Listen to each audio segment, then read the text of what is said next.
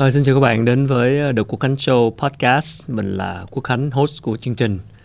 Hôm nay ờ, chúng ta sẽ nói chuyện về chủ đề học tiếng Anh và công dân toàn cầu và cơ hội việc làm trong cái kỷ nguyên toàn cầu hóa.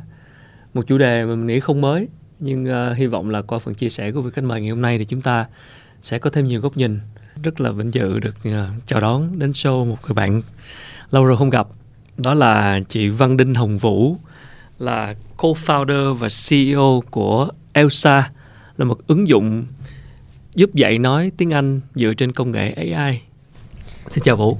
Xin chào Khánh, rất là vui lâu ngày mới gặp và có cơ hội được chia sẻ những cái um, kinh nghiệm của bản thân trong cái um, làm thế nào để trở thành công dân toàn cầu cũng như là những kỹ năng cần thiết uh, trong cái thế hội toàn cầu hóa ngày hôm nay. Mới đó là 6 năm rồi kể từ lần cuối cùng mình gặp nhau, mình cũng uh, phỏng vấn Vũ. Vũ thì hiện nay đang ở Mỹ và lần này trong một cái chuyến công tác quay về Việt Nam trong vòng 2 tuần rất là vui khi mà bạn à, dành thời gian rất là cảm kích. Sau 6 năm à, đầu tiên thì với những người mà chưa biết đến Vũ và chưa biết đến Elsa là gì Vũ có thể cho một cái định nghĩa ngắn gọn nhất về gì, những gì mình đang làm? Um, thì tụi mình đã làm Elsa trong vòng 6 năm vừa rồi ấy, ừ. thì nó là một cái ứng dụng mà làm thế nào để giúp cho mọi người nói tiếng Anh một cách tốt hơn tự tin hơn trôi chảy hơn dựa vào cái công nghệ nhận diện giọng nói. Để khi mà các bạn nói thì mình sẽ định vị ra được chỗ sai chỗ đúng và làm thế nào để các bạn thay đổi cái cách nói tiếng Anh để mà mình nói trôi chảy hơn. À, và hy vọng là các bạn sẽ có những cái cơ hội mới à, dựa vào việc nói tiếng Anh tốt hơn. Cảm ơn Vũ. Mình cũng đã là một người đã sử dụng Elsa để để luyện phát âm và thật sự thì rất là tiện rất là tiện. Nên là các bạn đang nghe chương trình mà nếu chưa biết đến app Elsa thì có thể thử. Và sau 6 năm thì mình có nhận thấy một cái quá trình uh, phát triển của Elsa. Vũ cũng đã gọi được hai lần vốn để tiếp tục phát triển. Nhìn lại cái quãng đường 6 năm vừa qua thì đâu là những cái cái cột mốc đáng nhớ mà mình có thể uh, chia sẻ lúc này? 6 năm thì nói chung là rất là nhiều những cái cột mốc đáng nhớ trong một cái công ty á. Nhưng mà Vũ nghĩ những cái mà tụi mình cảm thấy là tự hào nhất đó là từ một cái ngày đầu ví dụ như tụi Vũ vẫn còn nhớ cái tháng 3 năm 2016 là ngày đầu tiên mà tụi Vũ tung sản phẩm ra thị trường thì chỉ có khoảng 30.000 người sử dụng uh, cũng đến từ các khắp nơi trên thế giới. Nhưng mà sau một chặng đường dài thì hiện giờ tụi Vũ có khoảng hơn 40.000 triệu người sử dụng và không chỉ đến từ Việt Nam mà hiện giờ tụi Vũ sẽ còn có người sử dụng đến từ gần hơn 100 nước à, thì khi mà một sản phẩm ngày đầu tiên nhận rất là nhiều những sự hoài nghi là liệu máy có thể dạy mình học tiếng Anh được hay không? Tất cả đều phải cần có một giáo viên. Uh, và khi mà những ngày đầu tụi vũ cũng cần nhớ là khi mà đưa mọi người Elsa chấm điểm ấy thì mọi người nói là máy chấm sai. Mình là hoàn toàn nói đúng là máy này trình độ chưa có đủ cao. Và để tới ngày hôm nay á thì mọi người uh, mình nhận một cái sự tin cậy rất là cao của sản phẩm không chỉ đối với người sử dụng mà còn là đối với những người chuyên gia dạy về nói tiếng Anh ở trên các nước. Họ cũng sử dụng để mà giúp cho khách hàng và học sinh của họ nhiều hơn. Thì cái đó một cái chặng đường mà làm thế nào để đưa mình có được cái sự tin cậy của người tiêu dùng. Mà sự tin cậy của người tiêu dùng nó phải đến từ người tiêu dùng, chứ mình có chạy quảng cáo hay mình có nói gì đi chăng nữa thì cũng không ai tin được. Thì vũ nghĩ đó là cái nỗ lực rất là lớn của một cái đội ngũ uh, Elsa trên trên trên toàn thế giới đưa ra một cái sản phẩm mà lúc đầu chưa có ai làm ừ. và nhận quá nhiều gạch đá cũng như là sự hoài hoài nghi á uh, cho tới bây giờ thì khi mà Elsa chấm điểm đi thì mọi người sẽ nói ừ nếu như Elsa chấm mình sai thì mình biết là mình sai chứ mình không có cãi lại nữa là. Elsa ừ. uh, họ không nghe được mình và mình hoàn toàn nói đúng như hồi mà Vũ mới bắt đầu ấy Vũ cũng không tin là Elsa nó chấm mình sai đâu tại mình nghĩ mình nói tiếng Anh cũng khá lâu rồi ừ. và cũng nói khá tốt nhưng mà lại thấy điểm chấm sai. Thì uh, thì mình cũng tự bản thân hoài nghi cái kỹ thuật của mình chứ không phải không. Uh, cho nên khi mà khách hàng hoài nghi thì mình cũng không ngạc nhiên. Uh, nhưng mà mình chỉ hy vọng là thời gian sẽ chứng tỏ và sau 6 năm thì thực sự thời gian đã chứng tỏ là uh, mình đang làm một công việc mà thay đổi được cái cách học tiếng Anh khá là nhiều người một cái học rất là mới mà trước đó chưa bao giờ có ai làm. Uh, và để đến ngày hôm nay thì mình đưa ra một cái sản phẩm mà mà có thể dễ dàng hơn cho mọi người sử dụng. Ừ. Đúng là khi học tiếng Anh rồi chúng ta học rồi chúng ta phát âm chúng ta nói nhưng mà đôi khi mình cứ cứ theo thói quen là mình cứ nói nhưng mà mình không để ý là mình hay phát âm sai như thế nào ừ. và khi sử dụng cái ứng dụng của của vũ là Elsa đó là mình nói vào và chấm điểm cái cách phát âm và chỉ ra cái chỗ sai thì đôi khi mình mới nhận ra đôi khi mình cứ tưởng là mình nói đúng hoặc là mình cứ nghĩ người ta hiểu mình rồi thì mình nói đúng ừ. nhưng tới lúc mình nói vô lại rồi thì mới thấy là có quá nhiều cái lỗi sai mà nếu mà mình có thể cải thiện tốt hơn thì nó sẽ tốt hơn rất nhiều cái điều cốt lõi ở đây khiến Elsa khác biệt chính là cái công nghệ ừ. AI tức ừ. là trí tuệ nhân tạo làm sao để hiểu được cái cách phát âm của một người không phải là nói tiếng Anh là ngôn ngữ mẹ Ừ. đẻ ừ. mà người đó có thể đến từ rất nhiều quốc gia và mỗi quốc gia mình có một cái giọng riêng đúng không hay gọi là accent làm thế nào mà mình xây dựng được một cái lõi công nghệ ở đây mình tạo ra cái công nghệ mà có thể nhận diện và điều gì khiến công nghệ đó thành công Muốn nghĩ tạo ra cái công nghệ nó là một cái cái, cái quá trình dài Ừ. ấy, nhưng mà đương nhiên nó đến từ dữ liệu. Thì cái thời mà bắt đầu ấy từ vũ chưa có dữ liệu của người học tiếng Anh nói sai là gì mà nói đúng là gì. Máy thì nó là một cái tờ giấy trắng. À, mình dạy cho máy đây là đúng thì nó sẽ hiểu đúng. Và nếu như mình phải dạy cho máy ừ ví dụ như tụi Mỹ nó nói như vậy nhưng mà người Việt mà nói tiếng Anh như vậy thì mình phải có đủ cái dữ liệu của người Việt nói tiếng Anh sai như thế Đấy. nào để mà mình dạy cho máy. Thì Vũ vẫn nhớ những ngày đầu ấy Vũ cũng cầm app và thuê một cái nhóm các bạn tình nguyện viên uh, đi vòng vòng khắp thành phố thu giọng của mọi người nói tiếng Anh ở nhiều môi trường khác nhau. Không cần biết là bạn phải nam và nữ trẻ em người lớn người già đến từ nhiều vùng miền khác nhau trong Việt Nam. Ví dụ miền Trung nói tiếng Anh một kiểu mà miền miền Bắc nói tiếng Anh một kiểu mà miền Nam nói tiếng Anh một kiểu. Để mà mình có đủ một cái dữ liệu nó rộng lớn đủ mình đem về mình dạy cho máy. Dù là nó nhỏ nhưng mình dạy ừ đây là cách người Việt Nam nói tiếng Anh nè và vì sao nó sai nè mình có nguyên một cái đội ngũ họ ngồi họ sẽ phân tích từng âm một. Và mình nói cho máy khi mà người Việt Nam ví dụ như nói chữ Facebook họ sẽ nói là Facebook có nghĩa là họ bỏ cái âm sờ ở giữa đi. Nó là chữ Facebook đó chứ không phải là một cái chữ nào khác nhưng mà người Việt Nam nói như vậy thì máy nó sẽ nhận diện là ở bữa sau khi mà người Việt Nam nói chữ đó là nó biết là chữ Facebook nhưng mà nó bỏ đi cái âm giữa thì mình sẽ giúp cho người Việt uh, nhận diện cái lỗi đó ra. Thì mình cứ làm từng chút một như vậy và mình đi từng âm một từng chữ một để khi mà cái công nghệ đầu tiên ấy là chỉ có nó chỉ giỏi nhận diện lỗi của người Việt thôi chứ lúc đó thì mình tụi mình chưa có có có có có, có nhận diện được các giọng nói trên thế giới. Và một khi mà tụi vũ tung sản phẩm ra rồi ấy, thì bắt đầu mình có dữ liệu của người ấn là người nhật là người các nước khác thì tụi mình cũng lại đi lại cái quá trình như vậy. Công trí tuệ nhân tạo nó trở thành một cái trí tuệ rất là quyền lực là vì nó có khả năng xử lý cả tỷ tỷ tỷ dữ liệu mà cái não của con người mình không xử lý được. Thì khi mà mình nói dạy như vậy không phải là mình dạy một ngày phải kêu một chữ đâu mình có thể dạy một ngày một triệu cái dữ liệu như vậy. Và máy nó học nhanh và 5 năm vừa rồi là vẫn tiếp tục làm chứ không phải là làm sau một lần là nghỉ. Tại vì sẽ còn những cái âm mới vào và người Việt nó có một triệu cách phát âm sai chứ không phải một cách phát âm sai. Ok. những thời gian đầu ấy thì có thể là mình chỉ có làm sản phẩm mà 10 người khen hay nhưng mà 20 người khen chê dở. Thì làm thế nào để mình đưa sản phẩm ra? Nếu như có 100 người thì 95 người khen hay còn 5 người mình vẫn chưa bắt lỗi được bởi vì cái lỗi đó nó nó mới quá thì mình lại phải tiếp tục học lại. Cái quá trình mà thu thập dữ liệu đó thì khó nhất là gì? Khó nhất là dữ liệu này mình không mua được. Có nghĩa là nó phải là dữ liệu organic. Ví dụ như tụi vũ đưa ra sản phẩm mà cái công nghệ nó không tốt thì người ta không xài. Mà người ta không xài thì mình không có dữ liệu thì cái máy nó lại không tốt cái công Ừ. nghệ nó không tốt. Cho nên làm thế nào để mình đưa ra một sản phẩm khi mà công nghệ nó chưa đủ tốt nhưng mà người ta vẫn xài? Đấy người ta xài rồi thì mình có công nghệ mình sửa lại thì nó mới tốt hơn thì nhiều người xài nữa cái đó là cái bài toán mà tất cả các công ty làm về dữ liệu nó sẽ gặp phải tụi mình biết là công nghệ nó chưa tốt nhưng càng nhiều người sử dụng thì công nghệ nó sẽ càng tốt hơn những người đi đầu phải là những người tiên phong phải Ừ. chấp nhận sản phẩm chưa đủ chất lượng Ừ. để mà những người đi sau họ hưởng cái đó nhưng mà khi mà mình đưa ra một cái sản phẩm lúc nào cũng sẽ có một cái nhóm người gọi là early adopter ấy Ừ. những người họ đi đầu không cần biết dở hay giỏi bao nhiêu họ vẫn sẽ thử thì mình dựa vào những người đó để mà mình tiếp tục xây dựng sản phẩm liệu đó có phải là một cái vấn đề mà các công ty AI sẽ gặp phải không? Tức là cái thời gian đầu cái dữ liệu mình không có được ừm, giàu có để mình giải quyết bài toán.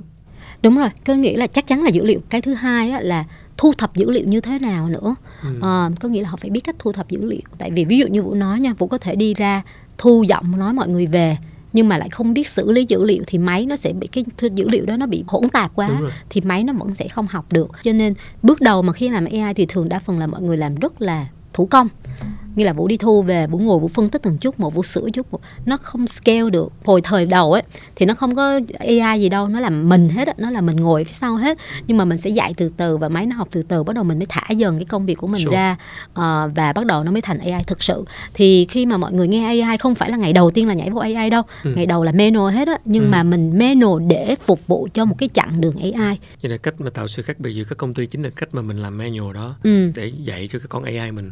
Đúng rồi. Học tốt hơn đúng rồi rất là thú vị. Ờ, dựa trên kinh nghiệm của Vũ sau 6 năm vừa qua và 6 năm cái con AI của Vũ chắc chắn là học được rất nhiều rồi. Thì ờ, hỏi vui một câu tức là khả năng mắc lỗi sai của người Việt khi phát âm tiếng Anh so với một số bạn ở trong những cái khu vực khác là như thế nào? Ờ, có cái thống kê nào không? thống kê thì trên thế giới không ai dám đưa ra thống kê là tiếng Anh ai hay hơn tiếng Anh ai Ừ. bởi vì nó là một chủ đề rất là nhạy cảm. Đúng Ờ, đúng không? Và cũng không có một cái chuẩn. Thực sự mà nói cái khó của việc nói tiếng Anh vì nó không có một cái chuẩn. Ừ. tiếng Anh nào cũng là tiếng Anh nhưng mà nó sẽ có một cái độ hiểu dễ hiểu. Có nghĩa Ừ. là ai cũng có tiếng Anh của mình nhưng mà liệu cái tiếng Anh nào dễ cho người nghe hiểu hơn? Việt Nam mình á buồn á một chỗ á là mình là trong một trong những giọng gần như rất khó hiểu Thiệt luôn của hả? tiếng Anh ví dụ vì luôn, học với mấy giáo vi sư của bên Stanford đấy Yeah. thì họ vũ cũng rất là ngạc nhiên hồi nghe nói không tin đâu cũng Ừ, mình cũng có lòng tự hào dân tộc không cũng có dòng lòng tự hào dân tộc mình cũng cãi lại ấy. Hả? nhưng mà họ đưa ra cái ví dụ và vì sao mình hiểu được là họ nói là tiếng Anh của mình là tiếng Anh đ- âm đơn và không có độ nhấn Ừ. thì ví dụ như mình nói từng từ thì mình dễ hiểu hơn rất nhiều so với các nước khác nhưng khi nói thành một hội thoại và Đấy. một cái một cái cuộc nói chuyện á thì mình trở nên khó hiểu hơn bởi vì khi trong tiếng Việt của mình ấy mình là âm đơn ví dụ như chữ đại học của tiếng Anh nó là university vì mình là âm đơn ấy cho nên mình không hiểu cái kiểu làm âm kép như thế nào À. thì mọi người sẽ nói là university Ừ. mọi người sẽ tách cái chữ đó thành năm âm thì khi mà nói một chữ university á, thì người nghe họ hiểu là mình đang nói chữ đại học Ừ. nhưng mà trong một cái câu dài hơn Ok. á thì người ta không hiểu được. Và mình nói rất là bằng bởi vì tiếng Việt mình nói rất là bằng mình không nhấn. Khi mà tụi nước ngoài nó nghe mình nói ở một cái câu độ dài bằng nhau trong tất cả các chữ và không có âm đơn âm kép và không có độ nhấn nhá thì nó lại bị rối và nó không hiểu được. Khi mà mọi người nghe tiếng Anh mà của Việt Nam mọi người sẽ nhận ra giọng Việt ngay lập tức Ừ. là ở vì cái chỗ mà mình cắt âm không không được. Khi mà tụi nước ngoài mà nó dạy tiếng Anh ấy nó không có dạy âm trước đâu nó sẽ dạy nhịp điệu. Thì cái đó là cái phần nhịp điệu mà mình quên người Việt mình không không Đúng để ý đủ. vậy ừ thì nó làm cho tiếng Anh mình khó hiểu hơn. Wow, thú vị nha. Đúng là về nói để mới thấy đúng là như vậy. Ừ. có một thống kê rõ ràng như vậy nó bắt nguồn từ cái ngôn ngữ của mình đúng ừ, không? ừ, nó bắt nguồn từ cái cách mình nói tiếng Việt. Chứ không phải là tiếng Anh mình dở cái này là không phải dở hay hay mà là dễ hiểu hay không dễ hiểu. Ừ. ừ. rất là thú vị khi mà nhận ra cái cái lỗi ờ, phổ biến về cái ờ, động lực Ừ. học tiếng Anh. Mình cũng hơi tò mò cái này đó cái cái động lực cũng rất quan trọng. Tại vì làm sao để cầm cái app lên và luyện mỗi ngày hoặc là check đúng không? Bây giờ không có cái động lực đó thì không tiến bộ được. Thì vũ học được gì quan sát được gì về cái động lực học tiếng Anh của người Việt Nam? Vũ nghĩ có một cái mừng á là ai cũng hiểu tiếng Anh là quan trọng. Khi mà tụi mình làm cái ứng dụng tiếng Anh thì cái lợi của tụi mình là tụi mình không phải đi ra thuyết phục mọi người là tiếng Anh là quan trọng. Ừ. và có một cái mà à, cũng mừng nữa là hàng năm á, cứ tới tháng 1 á, sau Tết á, là độ người sử dụng của mình nó lên rất cao.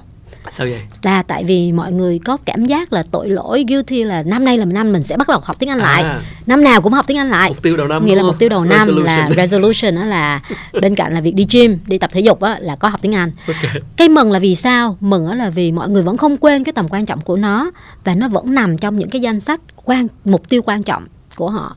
Nhưng cái khó của việc học tiếng Anh đó là vì nó là một cái chặng đường rất là dài. Tiếng Anh nó không phải là vừa mới học xong là sẽ thấy kết quả ngay lập tức thì rất là dễ bỏ cuộc. Mỗi người sẽ có một cái động lực khác nhau thì mình phải tự đi tìm cái động lực đó của mình là gì. Cái thứ hai là đối với người làm sự sản phẩm như vậy biết là sản phẩm nó, nó là mọi người sẽ dễ bỏ cuộc ấy thì tụi vũ sẽ đưa ra những cái tính năng khác nhau. Ví dụ như tạo một cái cộng đồng để Ừ. mà mọi người cùng hỗ trợ nhau cùng giúp nhau chịu trách nhiệm về Ừ. bản thân tại vì ví dụ như thắng khánh có thể lười nhưng mà bữa sau vũ nhắc ok à, thì khánh đỡ lười hơn Học chút cảm thấy học theo nhóm Ừ. hoặc là mình sẽ có những cái email động viên các bạn những cái thông số để mà giúp cho các bạn hiểu ừ các bạn đã học được 7 ngày rồi còn 3 ngày nữa là các bạn đạt được mục tiêu thì các bạn quay lại thì đó là những cái kỹ thuật nhỏ tụi mình làm trong một cái chặng đường giúp cho người học làm thế nào để giữ được cái động lực. Nhưng mà cuối cùng cái động lực đó vẫn phải đến từ bản thân là chính. Ờ, và phải kiếm cho mình được cái động lực đó. Mỗi người phải tự hiểu cho được mình là vì sao mình cần làm cái đó. Chắc chắn là động lực là quan trọng và một cái điều hết sức thực tế nha. Khi mình nói chuyện với nhiều người thì thường ở Việt Nam thì động lực sẽ là công việc. Ok sếp tuần ở nước ngoài hoặc là khách hàng tuần nước ngoài. Nhưng với những người mà đi ở trong Việt Nam ờ, công ty cũng không sử dụng đến quá nhiều trong cuộc sống lại càng không. Cho nên là cái gần như không có cái động lực nhưng vẫn biết là phải giỏi tiếng Anh, nên giỏi tiếng Anh. Vậy thì với những trường hợp đó thì cái động lực nó không đủ như vậy thì Vũ nghĩ sao về, tức là liệu mình có cần phải tự ép mình vô một cái gì đó hay không? Hay là sẽ có những trường hợp mà vì cuộc sống của mình không cần thì mình cũng không nhất thiết phải giỏi tiếng Anh? Cô nghĩ cần hay không nó cũng là do mình suy nghĩ như thế nào. Khi mà mình quyết định tiếng Anh nó không là một cái phần trong cái cuộc sống của mình thì mình sẽ chọn những cái công việc cũng như là những cái môi trường mà không cần tiếng Anh gì hết. Và khi mà mình chọn những môi trường như vậy thì mình thấy là ủa tiếng Anh nó lại không cần, có nghĩa là tự mình tạo cho mình một cái vòng là vì sao tiếng Anh nó không cần. Còn khi mà mình cảm thấy là ừ tiếng Anh nó là một cái kỹ năng mà mình muốn tiếp nhận một cái kỹ năng mới. Thì mình sau khi mà mình bỏ thời gian mình học tiếng Anh mà mình nghĩ là tiếng Anh mình tốt rồi thì tự bản thân mình sẽ đi kiếm những cơ hội mà cần tiếng Anh và vì những cơ hội đó nó cần tiếng Anh thì mình lại có động lực học tiếng Anh nhiều hơn okay. thì khi mà các bạn có tiếng Anh á, thì các bạn sẽ mở ra những cái cơ hội mới mà hiện giờ bạn có thể không biết ví dụ ngay cả trong một cái công ty mà hoàn toàn bằng tiếng Việt đi ừ. nhưng mà bây giờ ở một cái thế giới toàn cầu như vậy á, thế nào cũng có một khách hàng nào đó người nước ngoài khi mà bạn ở trong một cái môi trường như vậy nếu như bạn đã có một vốn tiếng Anh khá là vững thì bạn sẽ tự nhiên là người đầu tiên xung phong đi nói chuyện. Thì có phải là cái nó lại mở ra một cái cơ hội mới mà trước đó bạn không có hay không? Còn nếu như mà trong một nhân văn phòng như vậy mà ai cũng nghĩ là ừ thôi không cần tiếng Anh hết thì mọi người sẽ co ro lại và mọi người sẽ không xung phong cho những cái cơ hội mà nó mở ra. Khi đã có tiếng Anh rồi các bạn tự động những cơ hội cần tiếng Anh nó sẽ mở ra cho bạn. Khi mà bạn không có tiếng Anh và bạn sợ ấy, thì tự bạn sẽ né đi những cái cơ hội mà cần tiếng Anh. Nếu như bạn cảm thấy rất là vui rất là hạnh phúc và như thế là đủ rồi thì đó là một sự lựa chọn và vũ nghĩ không phải là một lựa chọn sai.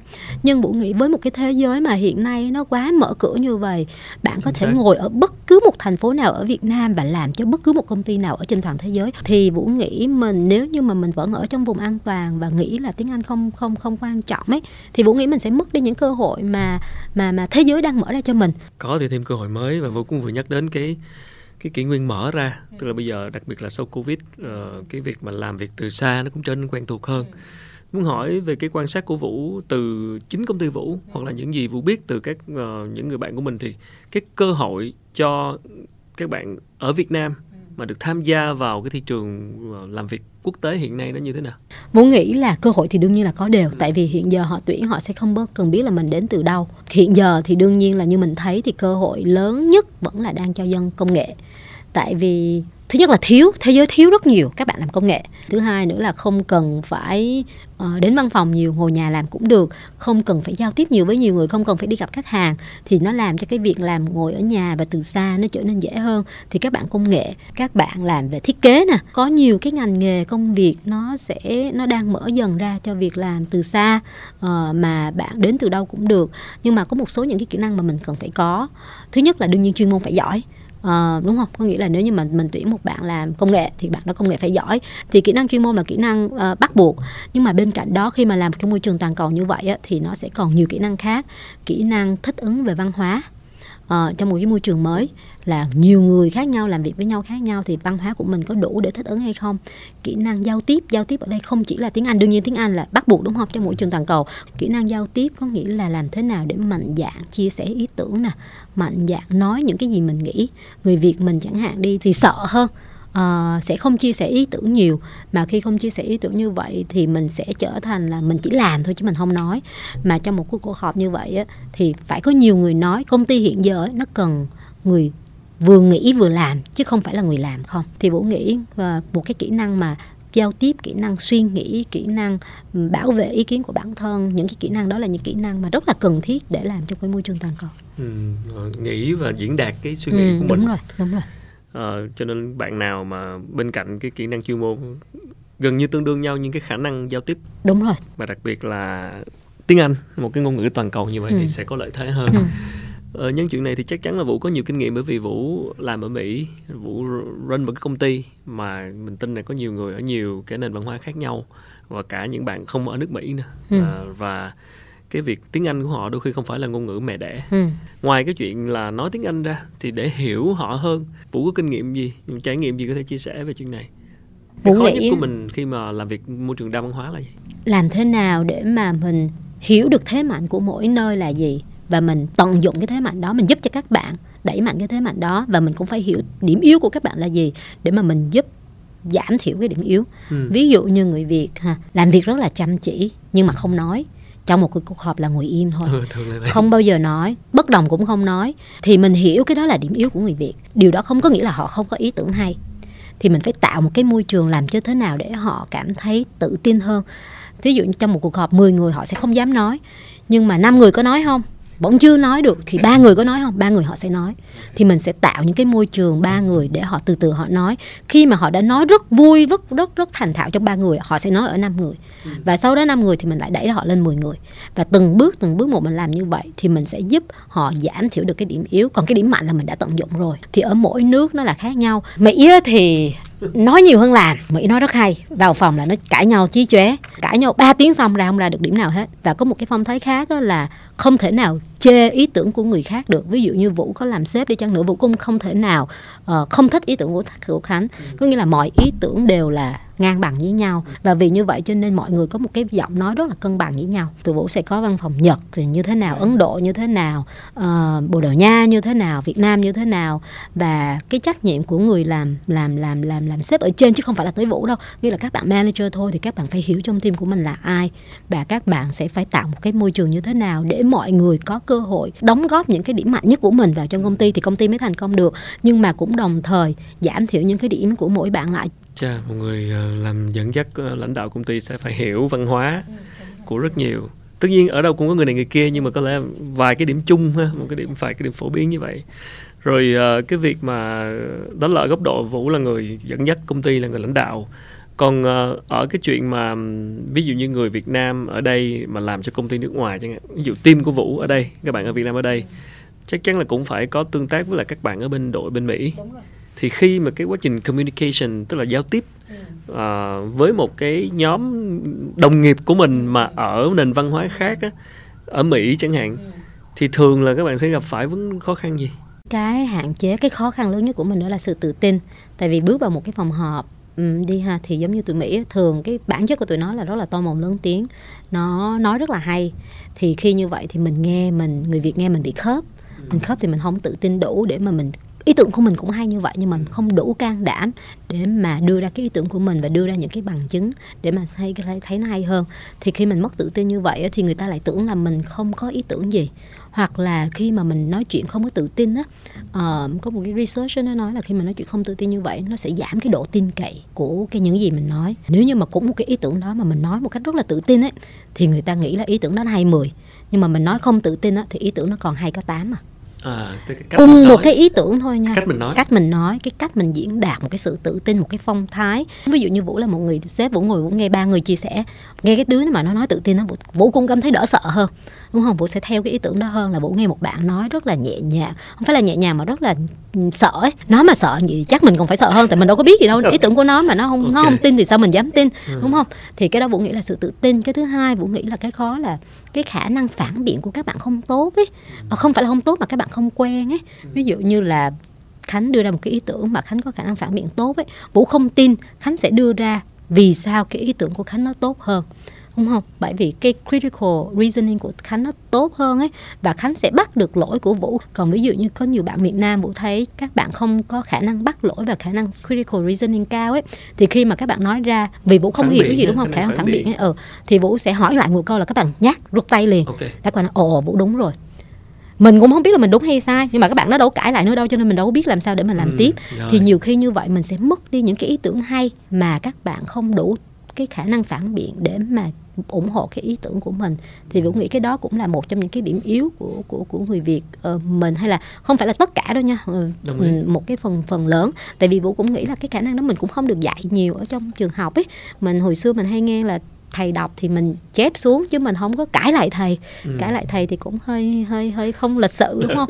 Thì cho nên nó là một cái cái cái dòng văn hóa của mình và nó phải từ từ để mình thay đổi. Ừ và chưa kể là phải làm tất cả những chuyện này bằng tiếng Anh. Ừ đúng rồi. Có nghĩa là tiếng Anh trên nữa là coi như là thứ nhất đó nha mọi người nói chứ là nghĩ ra được cái ý tưởng đó. Tôi phải tìm từ trong đầu ghép lại đó. dịch ra. Thành thiếu tự tin rồi đó. Xong rồi là đã thấy mệt rồi.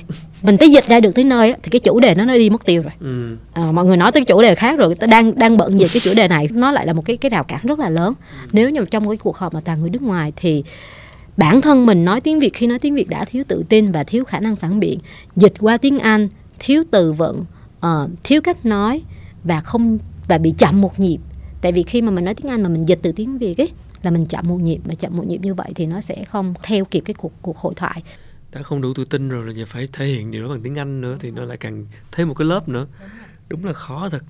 À, vũ nói một cái ý mình nghĩ cũng rất là hay đó là cái chuyện mà khi mà giao tiếp và phải suy nghĩ bằng tiếng việt trước rồi dịch lại nó sẽ làm chậm lại và mình tin rằng những người học ngôn ngữ mà giỏi thì họ suy nghĩ luôn bằng cái ngôn ngữ đó. Mình quan sát vũ khi mà trả lời các cuộc interview báo chí bằng tiếng anh, mình thấy cái sự lưu loát rất là suôn sẻ. Tức là do vũ đã có một quá trình thực hành cái này rồi. Và mình chỉ muốn hỏi cái kinh nghiệm riêng của vũ về cái chuyện mà luyện cái khả năng tiếng anh của mình và cái cách mình nghĩ bằng tiếng anh. Thì cái này nó đến từ tự nhiên do công việc của mình hay là bản thân vũ ừ, có luyện tập như thế nào? Cái thời mà vũ còn ở việt nam á, là vũ luyện nghĩ bằng tiếng anh. Tại vì cũng có một người thầy đi trước bảo là nếu như ngày nào mà mày vẫn còn dịch từ tiếng việt qua tiếng anh khi mà mày nói chuyện thì ngày đó mày vẫn sẽ bị chậm một nhịp. Chậm một nhịp trong giao tiếp nó rất là xa. Tại vì á không thể nào khánh nói xong rồi đợi vũ 3 giây nữa. Hồi xưa vũ có cái cách học á là một ngày chỉ có 5 câu và vũ phản xạ. Mà nếu như vũ phản xạ được mà vũ không biết là vũ đang nói cái câu trả lời câu đó bằng tiếng anh hay tiếng việt á là vũ biết vũ đang nghĩ bằng tiếng anh ừ. nghĩa là mình quên mất là mình đang trả lời bằng tiếng anh hay tiếng việt đi á nhưng mà nó chỉ có 5 câu thôi mà năm câu đó vũ học thuộc lòng Ừ. đó là cách mình nên luyện tập khi học một ừ vũ nghĩ cái cách là cái cách xạ. mà nghĩ phản xạ bằng tiếng anh nó bật ra được ấy uh, khi mà nói thì nó là một cái giúp khả năng giao tiếp rất là lớn uh, khi mà tụi vũ làm áp ấy, mọi người hay hỏi một cái câu là Elsa đưa ra một câu mình đọc ngược lại như vậy thì nó có ích gì hay không? Uh-huh. thực sự mà nói trong nghiên cứu về giáo dục là nó rất có ích ấy. mình nhìn vào cái chữ ấy, thì mình chỉ có nhớ 7 thôi. Mình dùng âm giọng của mình để đọc ra mình nhớ tới 10 lận mình nhớ nhiều hơn nó sẽ lưu vào bộ nhớ sâu. Vì nó nằm trong trí nhớ sâu ấy. Trí nhớ sâu có nghĩa là nó sẽ bật ra được. Còn uh-huh. nếu như mà nó nằm trong trí nhớ tạm thời ấy là ba ngày bạn sẽ quên một phần 5 ngày nếu như bạn không dùng nó bạn sẽ quên một phần nữa. 7 ngày sau là bạn sẽ quên hết là bởi vì nó bị xóa ra khỏi bốn trí nhớ tạm thời. Còn ừ. khi mà bạn nằm được trong trí nhớ sâu ấy lúc cần nó sẽ bật ra. Cho nên vì sao mà trong áp của vụ khi các bạn sai các bạn phải lặp lại phải lặp lại ít nhất 3 lần. Lặp lại. tại vì như vậy nó mới từ từ nó mới vô được trí nhớ sâu. Và khi mà các bạn sai ba lần thì vũ bỏ qua. Hai ba ngày sau thì vũ quay lại cái từ đó hoặc là cái bài đó. Ừ. để cho nó nằm trong trí nhớ sâu của các bạn. Và tới khi cần hy vọng là các bạn có thể bật được. Tùy là các bạn học trong vòng một năm thì các bạn có thể bật được 20% cái câu hội thoại của mình còn lại 80 phần trăm các bạn vẫn phải uh, dịch đúng không? Ừ. Nhưng mà ví dụ các bạn học 5 năm thì cái khả năng bật của các bạn nó sẽ trở nên là 80%. Thì ví dụ như Vũ có một cái thời gian dài học tiếng Anh thì hiện giờ Vũ sẽ có khả năng bật nhanh hơn. Chứ không phải là giỏi tiếng Anh một lần rồi là hết. Nó sẽ quên. Vì sao Vũ nghĩ tiếng Việt nó dịch rất là hay nó gọi là sinh ngữ. Sinh ừ. ngữ là ngoại ngữ sống ấy, có nghĩa là nó phải sống chứ nó không có chết được bạn phải sống với nó bạn phải làm liên tục. Có thể như bạn học toán từ nhỏ đến lớn lớn nên nó không có quên. Ừ. nhưng mà học ngoại ngữ ấy, học sinh ngữ ấy là nếu như không dùng vài năm là nó quên hết. Thì cái chứ đúng như nó, vậy. nó ra khỏi trí nhớ hồi xưa của học tiếng tàu ấy. Bao nhiêu năm nói gần như qua tàu là nói lưu loát.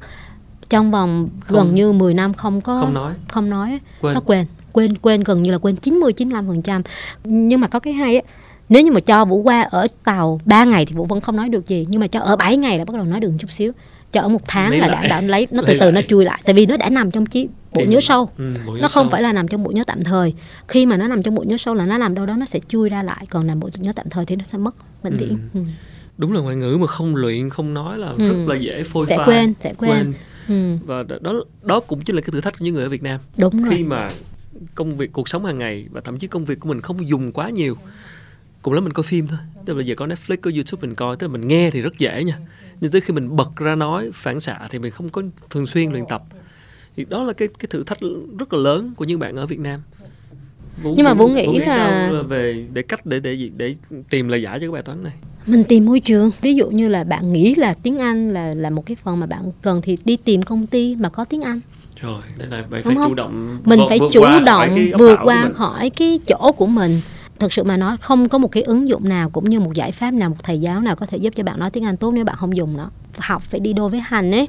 Các bạn học rất là giỏi xong các bạn không biết dùng ở đâu hết các bạn lại quên. Ừ. các bạn nói là ừ, ứng dụng này chẳng giúp được gì. Ừ. thì tụi vũ bắt đầu làm ra những cái chức năng là làm thế nào để giúp cho các bạn nối được cái cộng đồng với nhau để mà lỡ trong công ty không có người nói chuyện với mình thì phải có bạn bè nói chuyện với mình. Mình phải phải duy trì một cái môi trường trong đó ngoại ngữ nó sẽ sống được ở trong đó. Một ngày ví dụ cộng đồng thì có thể nói một tiếng thôi nhưng mà nếu như bạn dùng trong công ty thì nói 3 tiếng thì nó sẽ nhiều hơn. Thì bạn sẽ tìm những cái công ty mà có cơ hội mà được dùng tiếng Anh để mà nghe thêm. Ví dụ như công ty có thể là công ty này á nó không nói tiếng Anh một tuần 7 ngày nhưng mà nó nói tiếng Anh một tuần một ngày.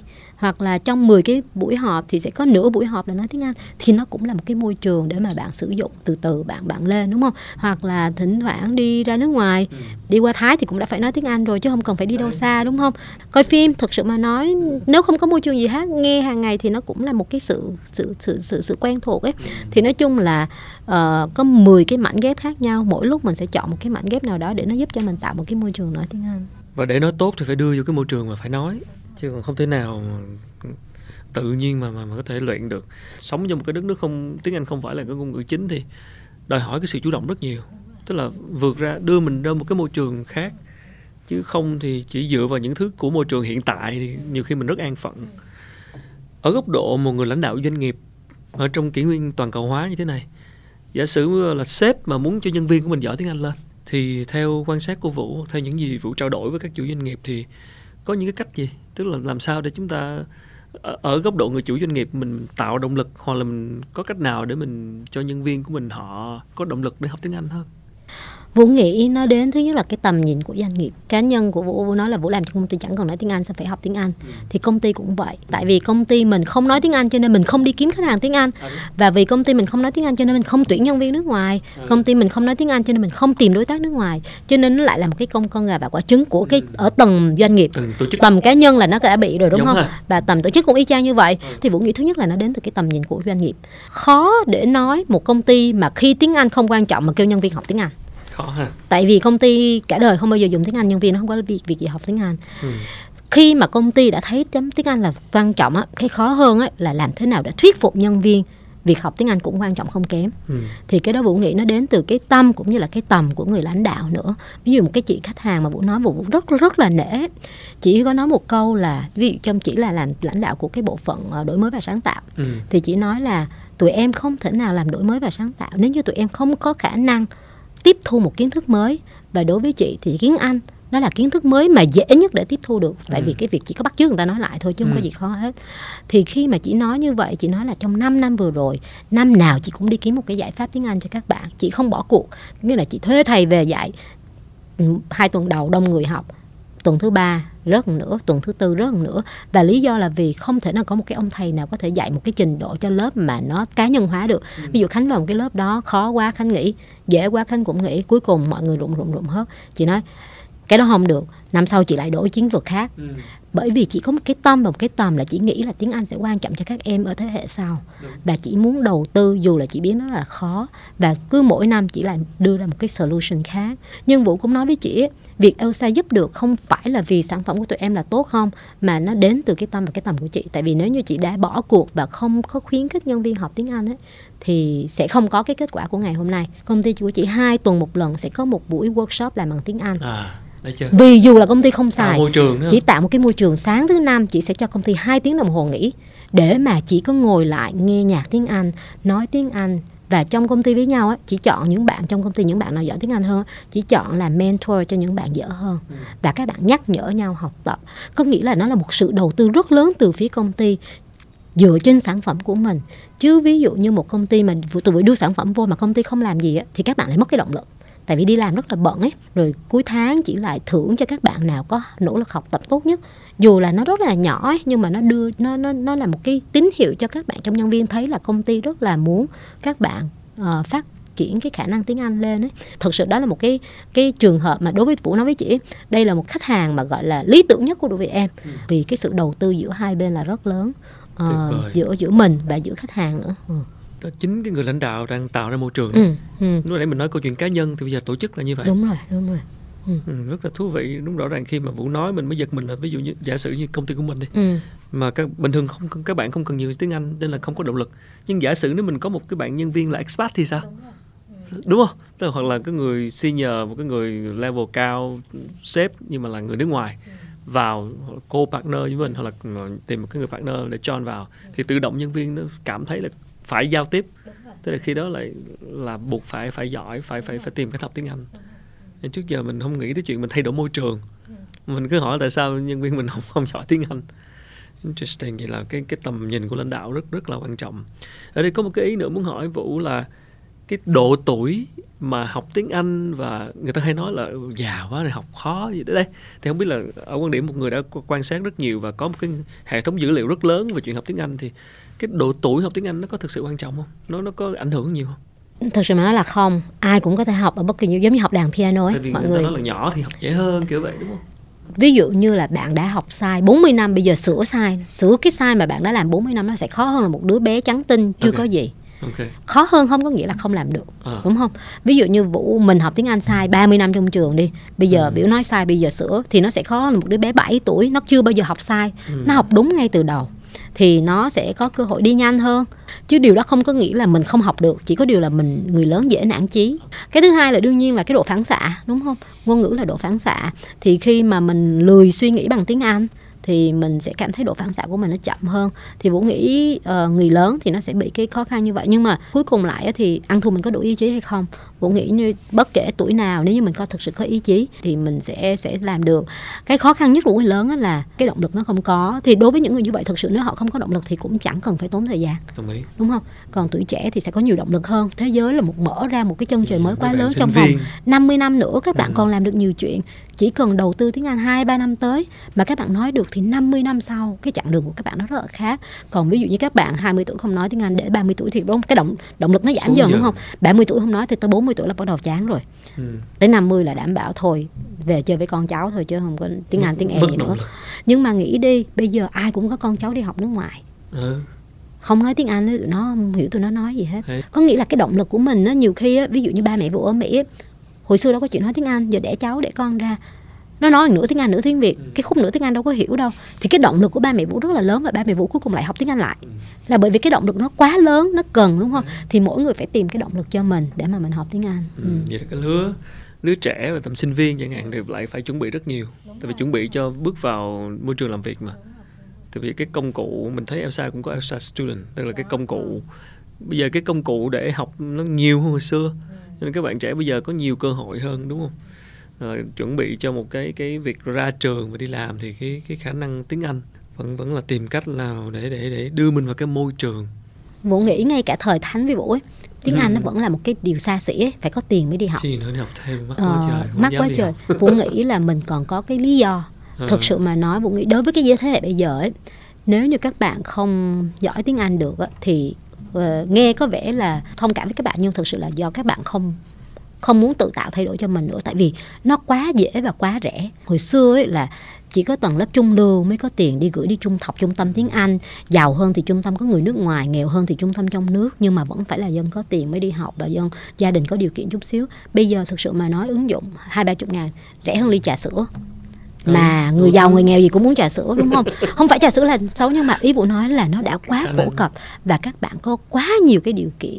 Và nếu như các bạn không học được thì không phải là do đổ lỗi vào điều kiện nữa mà chỉ là vì các bạn không tìm cho mình cái động lực. Thì vụ nghĩ nó hơi tiếc đi thôi. Thực sự mà nói là nó uổng. Ừ. và cái cơ hội toàn cầu hóa cái việc công ty Việt Nam ra nước ngoài với bạn hàng đối tác nước ngoài thì nếu công ty nào mà có cái lợi thế tiếng Anh thì cái như vụ nói nó đưa mình ra cái môi trường nhiều thuận lợi hơn mở ra với thế giới hơn thì đúng là là cái cái kỹ năng tiếng Anh thì nghe thì ai cũng biết là quan trọng đấy nhưng mà không phải ai cũng làm tốt được rồi cái động lực ở đâu ra. Nên nên, nên thật sự là là cái sự phổ biến của các công cụ như Elsa nó đã giúp được rất nhiều rồi. Phần còn lại là tự tạo động lực ha. Nhưng mà vũ nghĩ nước chảy đá mòn chủ đề này không mới. Nhưng mà ừ. không mới không có nghĩa là không nói. Tại vì nếu như mà mình nói đủ rồi thì người ta đã quá giỏi tiếng Anh rồi thì đúng là không nói thật nhưng mà vì vẫn còn rất nhiều người đang cố gắng học tiếng Anh thì có nghĩa là nước chảy đá mòn ấy à, mỗi người mình có một trách nhiệm mình đóng góp cho cộng đồng lại mình nói dù nó không mới nhưng mà nhiều người nghe 10 lần ấy thì ừ. nó sẽ thấm hơn chút xíu là nghe một lần. Đúng không thì vũ nghĩ đây là một một cái nỗ lực cũng khá là nhưng mỗi người đóng góp một phần thì vũ sẽ có sản phẩm những người như khánh có cái, cái cái khả năng uh, ảnh hưởng tới cộng đồng á, thì mình sẽ đưa ra những cái thông điệp mà nghĩ là cộng đồng sẽ cần chắc và chắn. hy vọng mọi người nghe nhiều thì mọi người sẽ thấm hơn ừ. số lượng người còn phải học tiếng anh sẽ chắc sẽ nhiều hơn số lượng người giỏi tiếng anh rồi mình tin là như vậy ừ. về Elsa uh, thị trường Việt Nam các bạn phục vụ cũng rất ừ. nhiều tức là một cái lượng uh, ừ. người sử dụng thì vũ đã thấy cái sự tăng trưởng của cái người mà sử dụng app như thế nào mình hơi thắc mắc về cái khả năng người ta mong muốn người ta được cải thiện tiếng Anh ở Việt Nam Tức là sau 6 năm vừa qua thì cái sự tăng trưởng nó có như mình trong đợi không? Là về người sử dụng ấy hả? Ừ. À, tụi mình hiện giờ tăng trưởng rất là nhanh ở Việt Nam cũng vậy thì cũng là may mắn. Ừ. À, rất nhiều người chia sẻ với nhau ví dụ một bạn học sẽ chia sẻ với bạn khác là là sẽ học nhiều hơn. Thì hiện giờ gần như ở Việt Nam tụi mình có khoảng hơn 15 triệu người sử dụng. Wow, 15 triệu uh, người. Đa phần là các bạn giới trẻ. À, đúng không? Tụi mình gần đây mới đưa ra sản phẩm dành cho các bạn học sinh từ lớp 1 tới lớp 12. Tại vì trước giờ tụi mình chưa có sản phẩm dành cho lớp 1 tới lớp 12 thì hiện giờ có khoảng trong trong Việt Nam có khoảng 2 3 triệu học sinh lớp 1 tới lớp 12 đúng không? Thì tụi mình hy vọng là trong vòng 2 3 năm tới với cái sản phẩm mà tụi mình đã hợp tác với sách giáo khoa từ lớp 1 tới lớp 12 để các bạn học thì hy vọng tụi mình sẽ đến được tiếp cận được với nhiều triệu bạn học sinh này. Tụi mình cũng khá là tự hào cũng như là cũng rất là vui là uh, bởi vì là tụi mình cũng đã đến tiếp cận được một cái lượng uh, học sinh và người sử dụng khá là đông ở Việt Nam. Ừ. Cảm ơn Vũ. Chúc Vũ trong chặng đường sắp tới tiếp tục uh, tăng trưởng và người Việt Nam mà càng giỏi tiếng Anh nhiều hơn thì mình nghĩ rất, rất là tốt nâng cái tầm nhân lực mình lên đúng không? Vũ hay nói vui trong công ty là cái thành công của công ty mình là tới một lúc nào đó cái đất nước Việt Nam không cần Elsa nữa là à, coi như là mình không có business để làm nữa nhưng mà thực sự cái đó là một cái niềm vui à. một cái sự thành công lớn.